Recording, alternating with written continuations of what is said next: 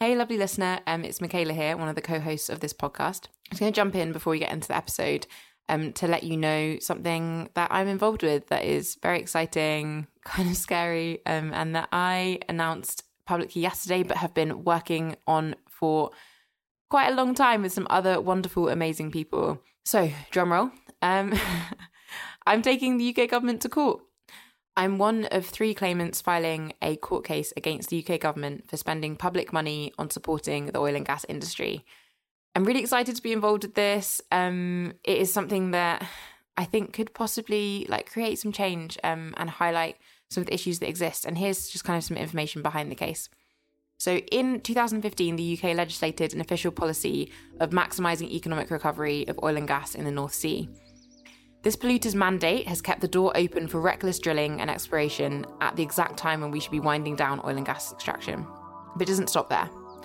Oil and gas companies aggressively lobbied the government to get massive tax cuts, and they've been wildly successful. The UK provides more subsidies to the fossil fuel industry than any country in Europe, but receives less money back than any of our neighbours. In Norway, the government receives about 21 US dollars per barrel of oil, and in the UK, we receive less than $2. It gets worse. In recent years, oil and gas companies like BP and Shell have actually paid zero tax and received hundreds of millions in handouts. That's worth repeating. The UK taxpayer received nothing from big polluters in those years. We paid them millions to keep drilling. Propped up by our money, the UK is the most profitable country in the world for oil and gas producers. The industry uses that money to fuel more extraction. They win, and we all lose. So, if you've been following my work for a while, um, whether it's on the podcast or on Instagram, and you've seen the organising that I've been involved with, I've been involved in a lot of organising um, around pushing for a green and just transition and to move funding and subsidies and support away from the oil and gas industry and instead towards a just transition for all of us. The UK government is sacrificing us for profit in the way that they are giving these these breaks and supporting a declining industry which is causing ecocidal harm. And I hope that this legal case um, against the UK Oil and Gas Authority, which is a state-owned body, um, will actually create some change. Um, I think this is something that could be really impactful. Um, and I'm really excited and honoured to be a part of it. And if you would like to um, learn more about the case, then if you go to paidtopollute.org.uk, there's more information on the case um, and how you can help. And if you'd like to help, um, on the paidtopollute.org.uk, you can find the petition. Um, I know that I talk about sometimes how petitions are a bit naff, um, but this is something that is really helpful and could really help our case and really help show public support for our case. Um, so please do sign the petition. Please do share about this case. Please talk about the um, the complicity that this government has um, with supporting these industries. Um, and let's kind of call for change, um, whether it's within this case or in other ways. Um, we all need to organise around this as well. Um, and I just really hope that I can get your support. And thank you so much for listening to me chat about this about a bit more.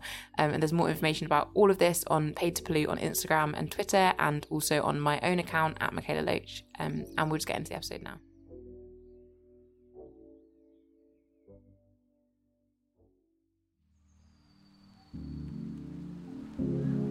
Hi, I'm Mikaela Loach. And I'm Rebecca. And this is the Yikes Podcast.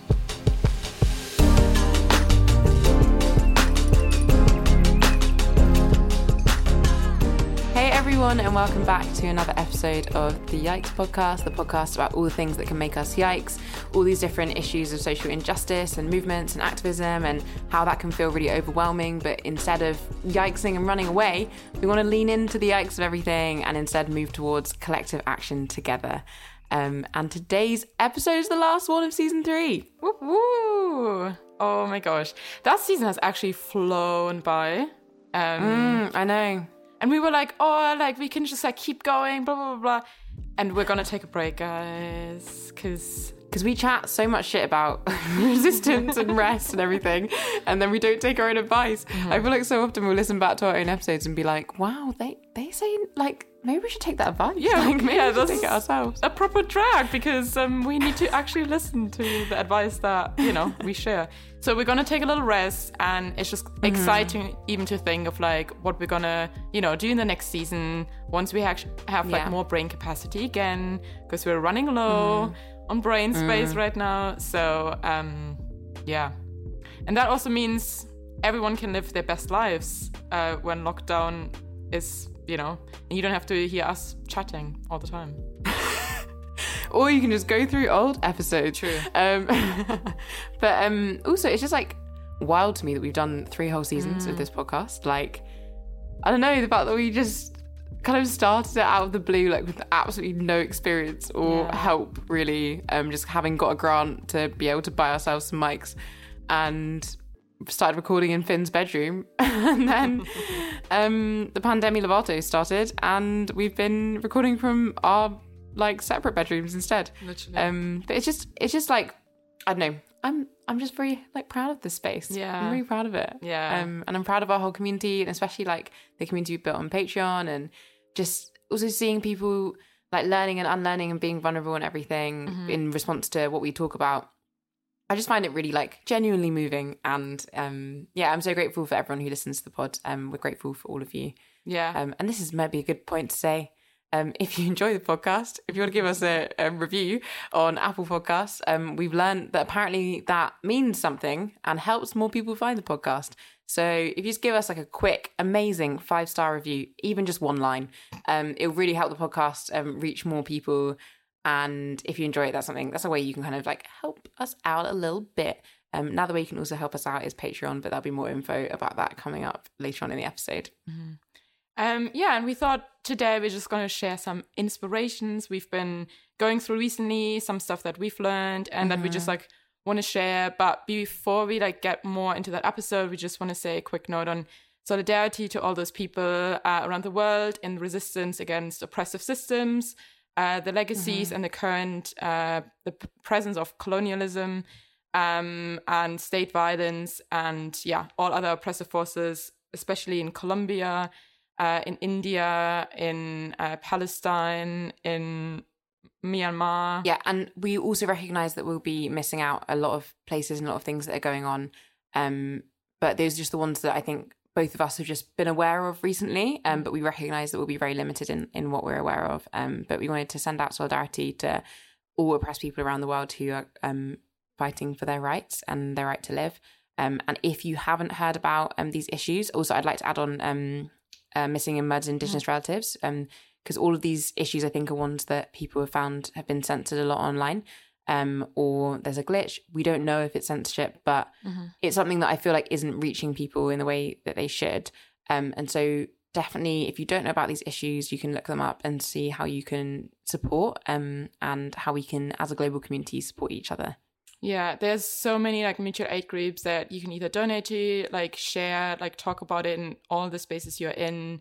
Um, like there's links, you know, to like feed people and the like send money to like be able to feed people in the revolution in Colombia, for example. And like there's so many, yeah, and like talking about it and sharing it and like also, you know, like holding your own, like for example, the UK is very complicit in, for example, training the pol- like the police in Colombia. Mm-hmm. Therefore, like holding our own governments accountable does like is super important. So yeah, wherever you are, like you know, there are things that we can do as a collective.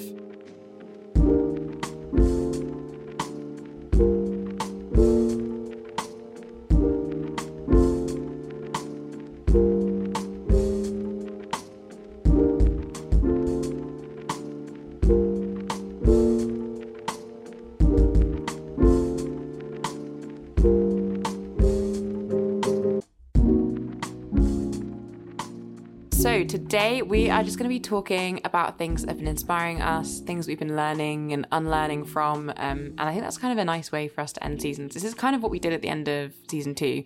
Um, and it maybe we'll carry on doing it because I think it's quite nice because I think that what we're trying to do in this space um, is learn and unlearn and and be open with where we've been like wrong about things and also open with where we don't know everything. Like we never try and pretend that we are right about everything and know everything. Um, and there's so much more that we can learn and learn. And I think it's important for us to be kind of open about that. Um, so this would be like things that have been inspiring us, things we've been learning and learning from. And one thing I'll start off if that's Mhm. right, Joe. Yeah, go for Yeah. it. One thing that I have learned a lot from and like unlearned a lot from um, is the documentary Crip Camp on Netflix. Um, I had seen a lot of people post about this, um, saying that it was really great and everything. And if I'm being completely honest, um, I think because of the how overwhelming the world has been recently, I put off watching it for quite a long time Mm. because I would find that kind of at the end of the day when I'd watch something, I'd be really exhausted, and I was like, I don't know if I can watch something that might be also really like emotionally taxing. Um, but I sat down, I watched it after going to one of the Kill the Bill protests actually, and it was so important. It was so incredibly important. Um, if people don't know what it is, um, Crip Camp is a um, documentary about the disability revolution um, and disability movement um, in the United States, and about a camp um, for like disabled people, uh, especially disabled teenagers, um, to go to where they could be completely themselves and kind of outside of a lot of the ableism that exists in this world. So the first half of the documentary kind of follows the camp, and the second half follows more of like the civil rights movement for for disabled rights and things like that. Um, and it was just so deeply moving because, and in a different way than I expected. Like I feel like it was just done in such a way of of, of so much joy in a weird way. Like there was so much joy in all of it in the way that um there was obviously lots of important truths that were told, especially around ableism and how this world um treats disabled people, which was so important. But there was also so much like disabled joy in the whole thing as well, and like movements joy and coalition building, and they Mm. showed like occupations and how the Black Panthers like helped out with occupations um during the disabled civil rights movement, and how like unions would help and feminists would help. Like loads of different groups were working together, and it was just so beautiful. And and I just cried for like the beauty of it. Like I was Mm. like fully like bawling because I was like, this is just so beautiful because I felt like I was watching coalition in action. I was watching a Mhm. new world being built in action, and this was a movement that I just didn't know that much about. Like I didn't know about the history of the of the civil rights movement. Um, so I genuinely can't recommend it more because honestly, I found it so uplifting and challenging and important. Um, I just really loved it, and it's on Netflix. It's also on YouTube Mhm. for free. Um, if it helps anyone motivate them to watch it, it was also nominated for an Oscar. Sadly, didn't win. Sadly, Um, didn't my win, Octopus yeah. Teacher won. Yeah, I'm sad they didn't win. I haven't actually watched the Octopus one, but I've heard it's good. But Mm. I am sad it didn't win more because I think these wins do make people watch things more, and this is something that I'm like everyone needs to watch this. Mhm. Um, but hopefully, a few of you will watch it after kind of hearing a bit about that and how it's inspired me. I've definitely like when I did um the civil rights uh, or like civil disobedience course last year, um they like we had like a whole session on kind of like the movie and that and those rights and I remember like Mm. being so inspired because the way that they like really build coalition like you were just saying is something Mhm. you know it's like because a lot of times like ableism is such like and when it's talked about is it's an add-on and like that's so toxic in so Mm. many movements and like even like when we think of like you know actions or something like it's yeah there's not enough in the spaces that i've definitely been in like not enough talked about like it's not been Yeah. Mhm. um and so yeah so i really i need to really finish it um as well um i've only seen parts it's of it generally but- just like so uplifting. I feel like if Mhm. anyone is feeling like a bit hopeless or like Mm. demotivated and things like that as well, I can't recommend watching it more because it will just remind you of the power of like collective action as well. Mm. Because the actions that were done um, by these individuals and these groups of individuals um, have made like all people's lives better um, and were so impactful and so important. Um, so if you're feeling yeah, if you're feeling a bit demotivated, I can't recommend watching it more. If you're feeling anything, I can't recommend watching it because I'm just like I want you to watch it. yeah um, yeah. Um, so Joe, I'd like to hear about one of your inspirations or challenging things or whatever you're going to say. um sure um i wanted to uplift one of the books that has like i feel like really changed my life i don't know i like even i was thinking about it today like when i was like looking of like what you know what am i going to share and stuff and like even just thinking about this book like makes me like just have so many different feels So it's called Mm. um, Against the Loveless World. Um, and it's basically the story um, about a young Palestinian woman and how she becomes like radicalized um, in the search of her roots, um, fighting Israeli occupation um, and being being displaced from her from a home in Kuwait, um, which the, her family was already replaced too um, from Palestine. Um, and it's just like I don't know, like the story of like her like in the resistance and fighting, like the rage, but also like the joy and like the deeply deep love that is like shared in this book for like community, for family and friends, like for lovers, but also like for the land is something that is I don't know, I've I've never like read a book like this. Um and yeah it's really really beautiful. And like they talk also like about like international like solidarity movements and like um and for example like there's this quote by um by baldwin um and it goes like mr baldwin tells big james here you were to be loved to be loved baby hard at once and forever to strengthen you against the loveless world and it's just like i remember just reading this for the first time and just bawling my eyes out because I was like, fucking hell, like this often I like, you know, this is often such a loveless world, but being strength like the way and like the hardships that these communities like go through. Um, like there was like I'm not not gonna spoil anything, but there was like one instance, you know, where like just caring for the trees in their community um and on on their grounds was like is illegal because of occupation but like they went they went out and like at night to like constantly water the trees because that is and like because it is part of their community and it's also like heritage and it's you know survival and it's food and it's sharing and and i was like i don't know this is something that like i've never experienced in my own community and i so i can't at all like you know relate to but it's been just so influential uh, in my thinking recently of um yeah but also it wasn't it wasn't just about like the rate like it was also about joy and like you know holding all of that in one i was just i was just like oh my gosh this is yeah this is such a complex loveless loveful world um Mm, mhm. yeah Oh, I, I I love that, and I think that's so. I, that makes me want to read that book. I've got Mhm. such a long list of books I need to i read. know Um, but that sounds so great, and I think that yeah, what you're talking about, like a loveless, loveful world, that is kind of what we're living in, Mhm. and that's what's so difficult. I think, and and in many ways, like you get punished for like loving Yeah. sometimes, and like choosing like choosing love. Um, yeah and so oh, that sounds really really like interesting as well, and the context in which it's written sounds really interesting as Mhm. well. Yeah, yeah.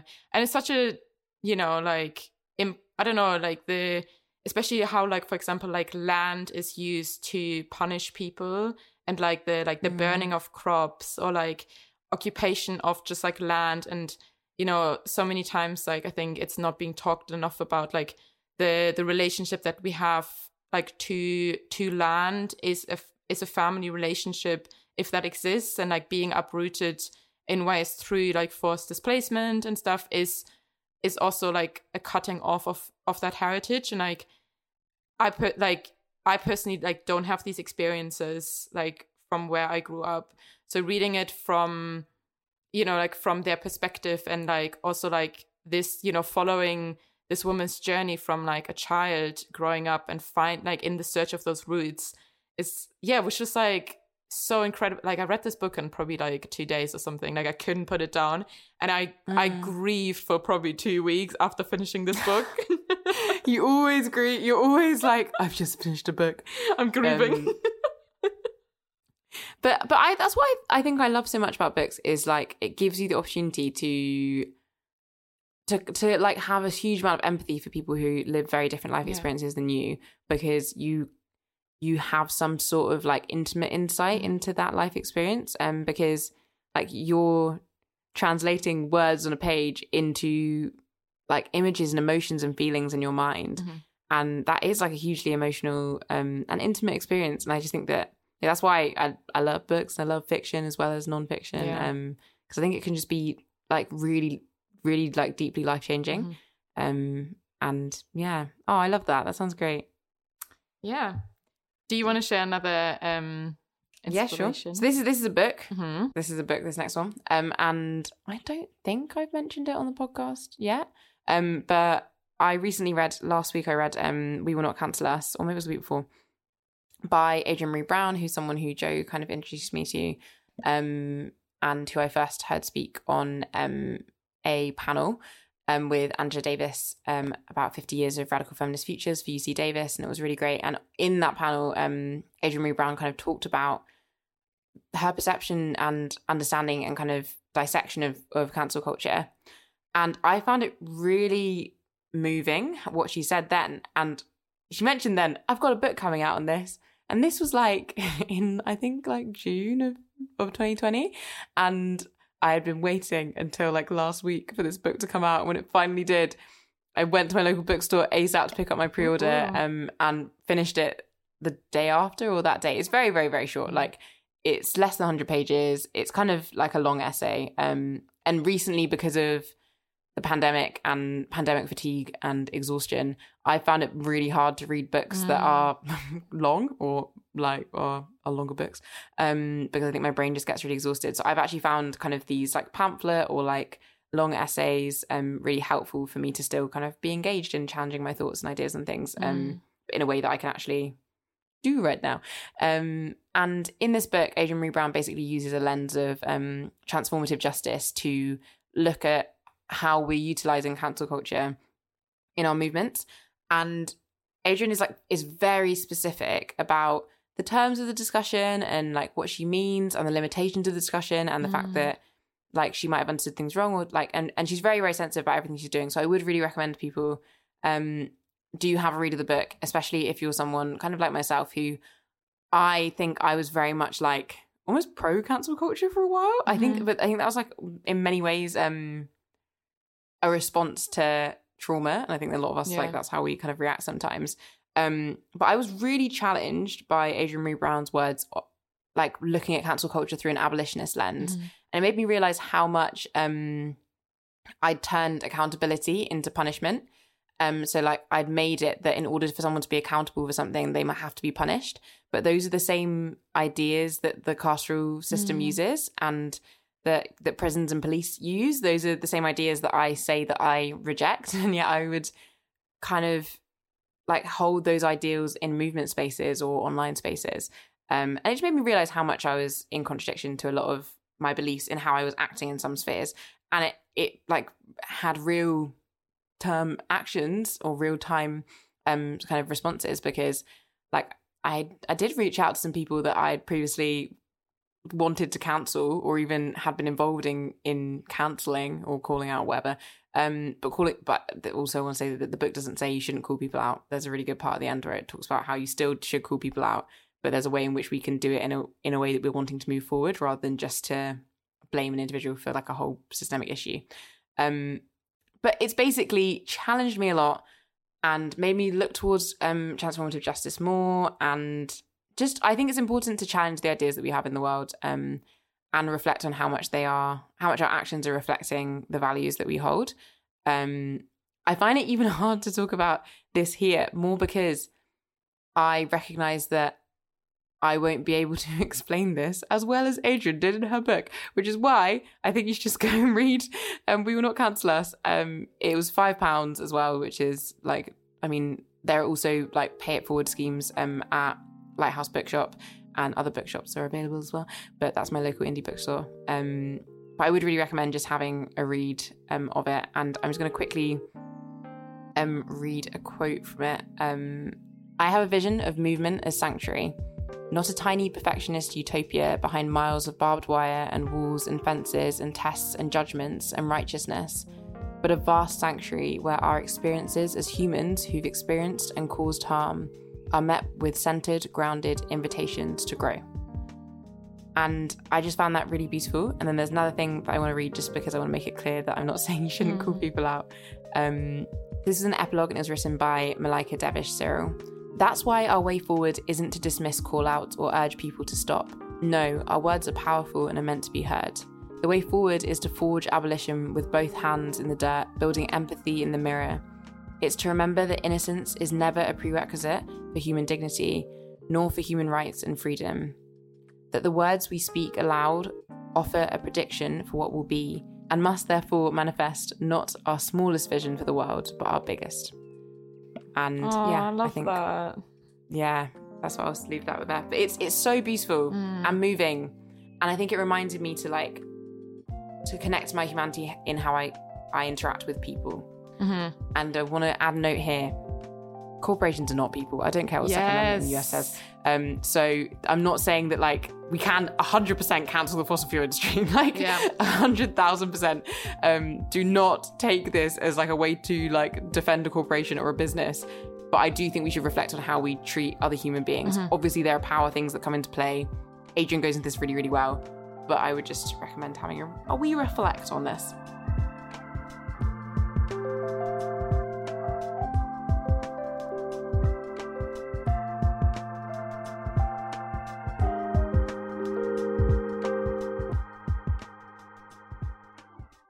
We don't need to be nice to corporations. They're not humans. No. They don't have sentient feelings. Like, but um, oh, I really, really love that. I got that book um the other day as well, so I can't, I can't wait to dive into it because I love Adrienne's like work. Um, I love like her visions and like her, yeah, I don't like her. I think just like commitment to movements is something that um that yeah i don't know. I i feel really really inspired by her work and um emergent strategy as well pleasure activism.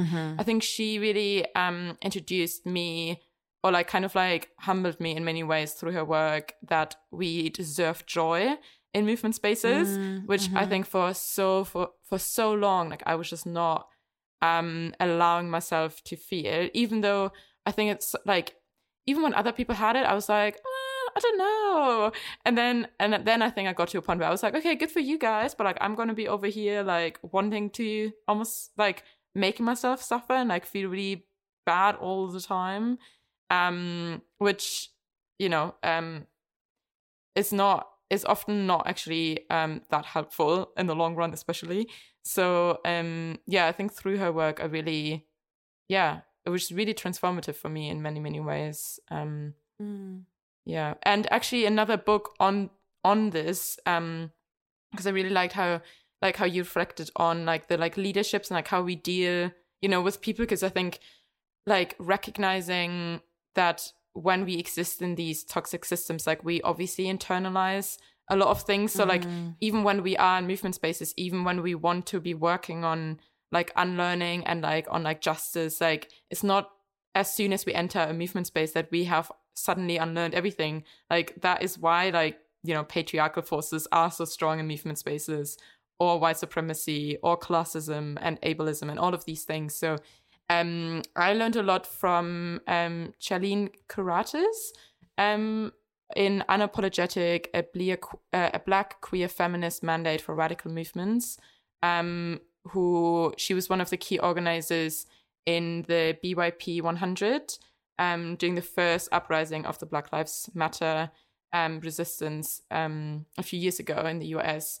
And um, yeah, in the book, like they talk a lot about kind of like how how to a lot of times, for example, like protect individuals in movement spaces to the public, but how to deal internally with the toxicity that might be going on, um, and like how to yeah, like kind of like hold accountable whilst protecting them from the institutions that are going to harm them if they turn against this individual. And I thought that was really, really interesting um, for me. And also, um, I remember being so challenged because they they hold like there was one chapter on leadership, and they were saying you like the best type of leadership is to make yourself um, dispensable. And um, yes, I yeah, you know and it's that. like like the the like we're all leaders in some way but like um what like leadership should be that you train and share tools for other people to Mm-hmm. do the work and not being dependent on you and i was like Mm-hmm. damn because i like you know even when we think of like schooling like is our education system built up in a way that like that that is the point Mm. No, 100%. like everywhere like i felt like i looked i was like leadership is portrayed in a way that upholds power hierarchies and just delegates tasks rather than wanting to pull you to their to their space wherever they are and then Yeah. so that like you actually like share the task or like they take over and i was like damn Yeah, I think a lot of that also comes from like the scarcity mindset that Mm. I think a lot of us are put into. It's like there's only space for a very small few of people to have these skills and do these things. yeah Um, and I think that also means that we're like encouraged to be in competition with each other in this really weird way. yeah And we don't like share resources in the same way. And it all comes from capitalism, obviously. Mhm. Um, but also, I think it encourages people. I don't know. I, I was talking about this on an event with Shado that um Shado Mag that I did last. So when you you're gonna know when we're recording this now because I did last night.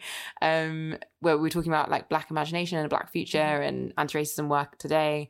Um, and part of it, I think I was talking a bit about how I think this really connects with the idea of like there being one leader or only a few amount of people.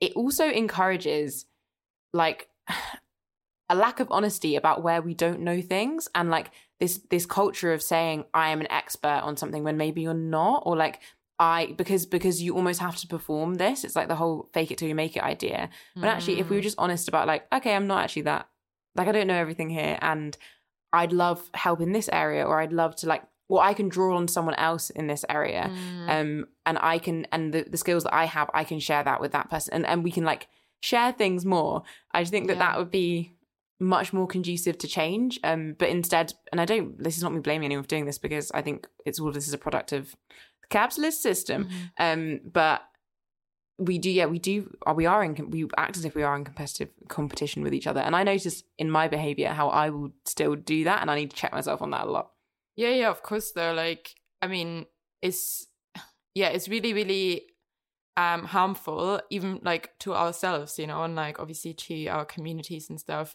And I read um the quote saying, um, if um scar- scarcity is permanent if wants are unlimited.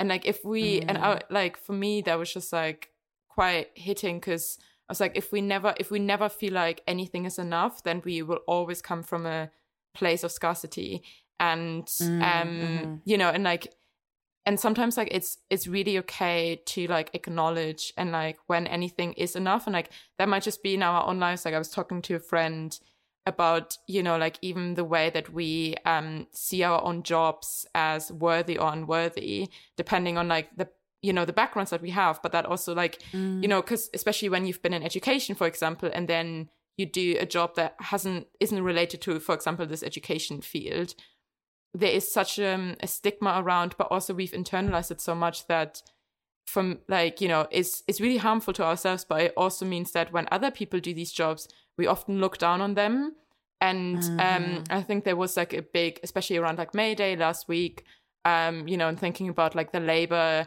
uh struggles historically and and still currently like the classism that exists so deeply rooted in all of us even the way that we look down on people who are literally sustaining us and who are doing Mhm. far far more important jobs than Mhm. some other like high like what we see as high qualified or you know like um not all of all of it is important but um yeah often the most important stuff i feel like is so undervalued be- Yeah, because it can so easily be exploited by the systems we're in Mhm. little rant about um capitalism you know um classic Classic. uh, very yikes yeah. um, which leads into my next inspiration, which is another book, uh, Another Now by Yanis Varoufakis. Um, and basically, it plays in uh, 2025, so it's a futuristic book. Um, and it looks at the world um, like after the financial crisis of 2008, and then also like post COVID crisis, um, where there's a society that's a post capitalist society.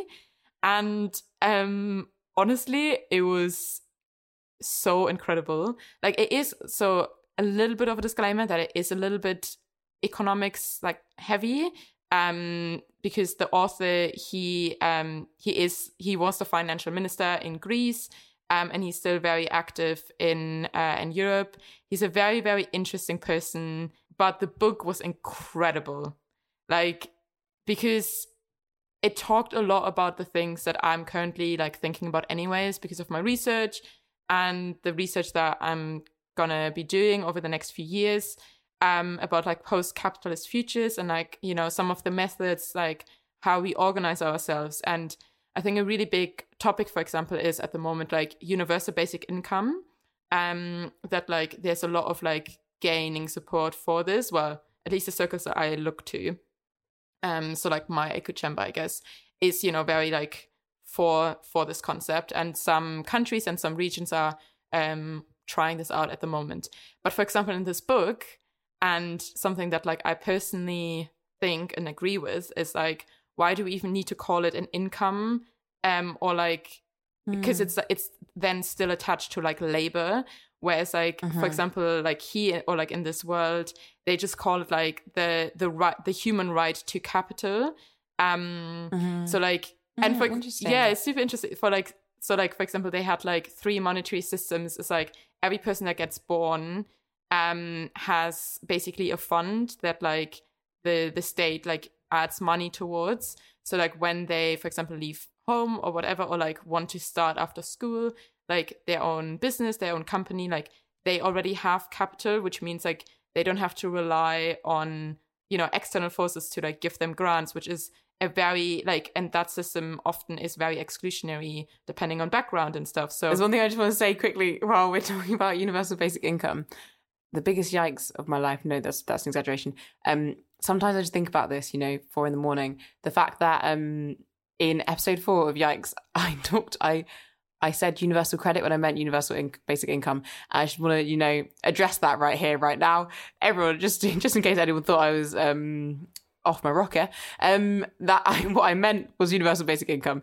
Carry on, Joe. i don't even remember that i don't even remember episode four Episode four, the, the coronavirus one, I was saying like Oh, yeah. loads of things are possible now. Like the Tories are even endorsing, and I, I meant to say universal basic income, and I said universal credit, which Oh, right. is not the same thing.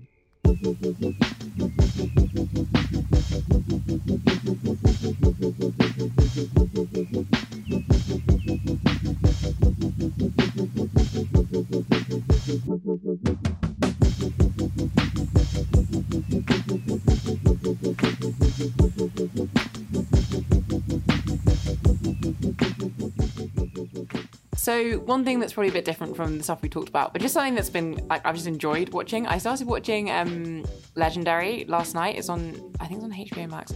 Um, but it's just like a TV show competition on ball culture in the states, and but then there's lots of different like um ball families that come and they just like perform and it's great and it's just exciting and enjoy and like really like I get so excited I feel like I'm watching a live show. I was like applauding on the couch I was enjoying it so much. Um and that's just something that I've been really enjoying um and especially after like watching Pose I've become like more interested in like in ball culture and how beautiful that is and like the chosen family part of it and how like amazing the performances are and the fashion and like, everything about it. It's just been really enjoyable. So that's more of just something that is a bit fun yeah a bit different. Um, and then I guess another like fun thing if you if anyone wants another book that's just more like wholesome, not bad resistance or anything. But um, Who's Loving You, which is Joe got me actually, um, is a collection of short stories um that was edited by Sareeta Domingo, whose work I really like, and it's just like love stories about like people of color, and it's great, and I really enjoyed it. Um, and there's short stories which I know isn't everyone's gang, but um, I really enjoyed it, and it's it's just really nice to dip into and dip out of. Um, so if anyone's just looking for some wholesome, easy to read vibes, I would really Mm. recommend it.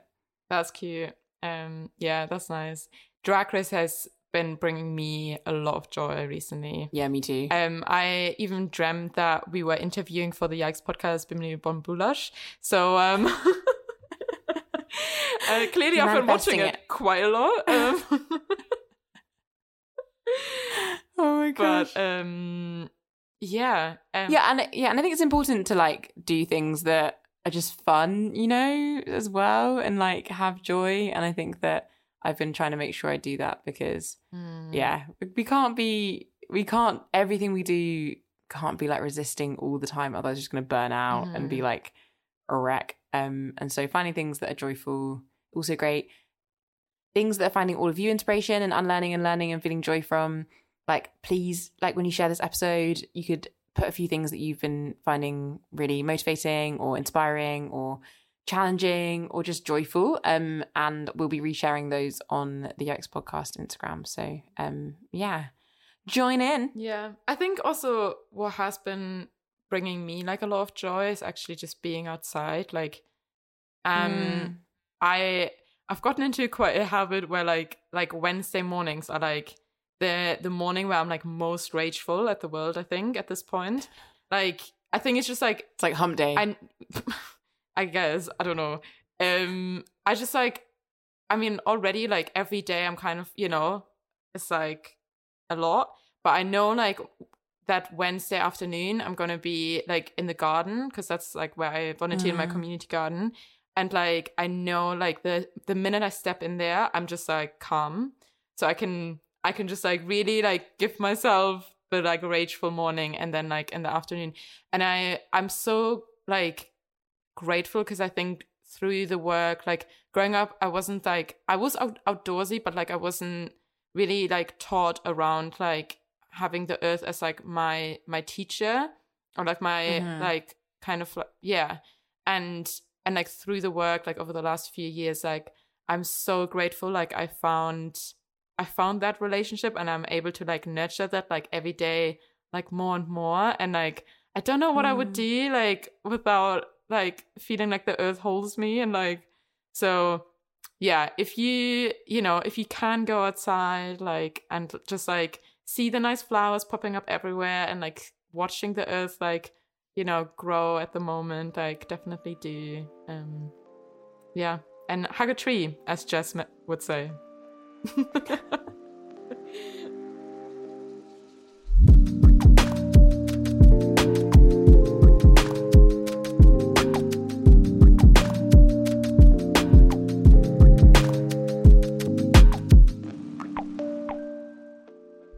Thank you all so much for listening to us just kind of have a bit of a random chat about things that have been inspiring us. Um, and we hope that that was, I don't know, interesting for people and that you'll check out some of those resources that we talked about. Um, also, I don't know if I have to say this disclaimer, but nothing that we mentioned is like sponsored or affiliated mm-hmm. in any way. These are all just things that we have bought with our own pennies and pounds and have all haven't bought because they are available for free online. Mm-hmm um, and have just really been inspired by and moved by. Um, and we hope that you get inspired and moved by them too. And hopefully, this will give you all some stuff to do while you're all waiting with intrepidation for season four. Um, I don't know why I'm saying that so sarcastically. People probably are. Like, I'm waiting. I can't wait for season four. I'm, I'm excited. Buzzing. Um, yeah, we have a lot planned as well. Everyone be ready, be yeah. excited. There's lots of exciting stuff coming up. Um, and yeah, it's gonna be it's gonna be a good season. And I'm looking forward to taking the time to make it good. Mm-hmm. Um, and to really like plan things out. No, like yes. I mean, as you might be able to tell, like our yeah, we're just a bit tired at this point. so yeah. like even just preparing for this episode, I was just like, I know there's so much and like I'm you know, I'm learning so much these days, but also like I don't even know like what. So mm-hmm. um yeah, but I hope it still resonated with you. And um yeah, we're excited to also see your inspirations and we mm-hmm. can't wait for season four. Um, but mm-hmm. yeah, the Patreon will still be going. We'll still be sharing resources and also like old resources and stuff. And do check out the show notes. We'll put all the links there, and also um, yeah some of the links for um, showing solidarity to the resistance movements across the world right now. Um, and do please, please, please engage with that. Um, if you do engage with any of the resources, that's the most important right now. So, mm-hmm. yeah, yeah, that, that definitely is. Um, and a reminder that on our Patreon as well, we um, even outside of seasons, we post mm-hmm. bonus content on there every single week. Um, Q and A's and extra episodes and things like that. So definitely check that out if you're going to be missing some yikes in your life um, over the next um, period of time that we are not sure about yet. um, but thank you all so much for listening and for being part of this wonderful community mm-hmm. and learning and unlearning with us. Um, we hope that you all have a really, really lovely summertime. Um, and also anyone else who's also doing exams or dissertation stuff like the two of us. Um, solidarity Good and luck. best of luck. Um, we've all got this. Um, if if you're listening to this while you're revising, then that's good vibes because we've just given you good luck while you're revising. Amazing. if you can listen to podcasts while you revise, I honestly can't. I can't I, d-. I don't understand. I cannot. But some people can, and some people you listen to podcasts while you run. I find that wild. Yeah, no, Do I do. Or was that. it Mary Heckler? No, I do that because It's you, yeah. yeah. I like I get lost in the story. If I just listen to music, I'm like, oh, another song, another song. Whereas like if it's a conversation, I'm just like, okay, I need to finish it now. I was thinking that my Spotify unwrapped this year is just going to be lo-fi beats all the time because that's all I listen to when I study, and it's going to make me look like I'm quite boring that I don't that I just listen Yeah. to these study playlists. Um, anyway, um, as usual, this podcast, all the sound magic and editing, and all that wonderful jazz was done by Finlay Mowat. Um, I have been Mikaela Loach, one of your co-hosts, co-producers, co-creators, all the co's. Um, you can find me on Instagram at Mikaela Loach or on Twitter at the same. And I've been, well, I still am, uh, Joe Becker. I don't know why I said that. Um, and you can find me at Trees and Peace uh, on Instagram. And we also have a Twitter now, uh, which Ooh, is yeah. uh, the Yikes Pod. And on Instagram, we are the Yikes Podcast. So, yep, uh, that's us. And we'll see you sometime. Bye, everyone. Bye.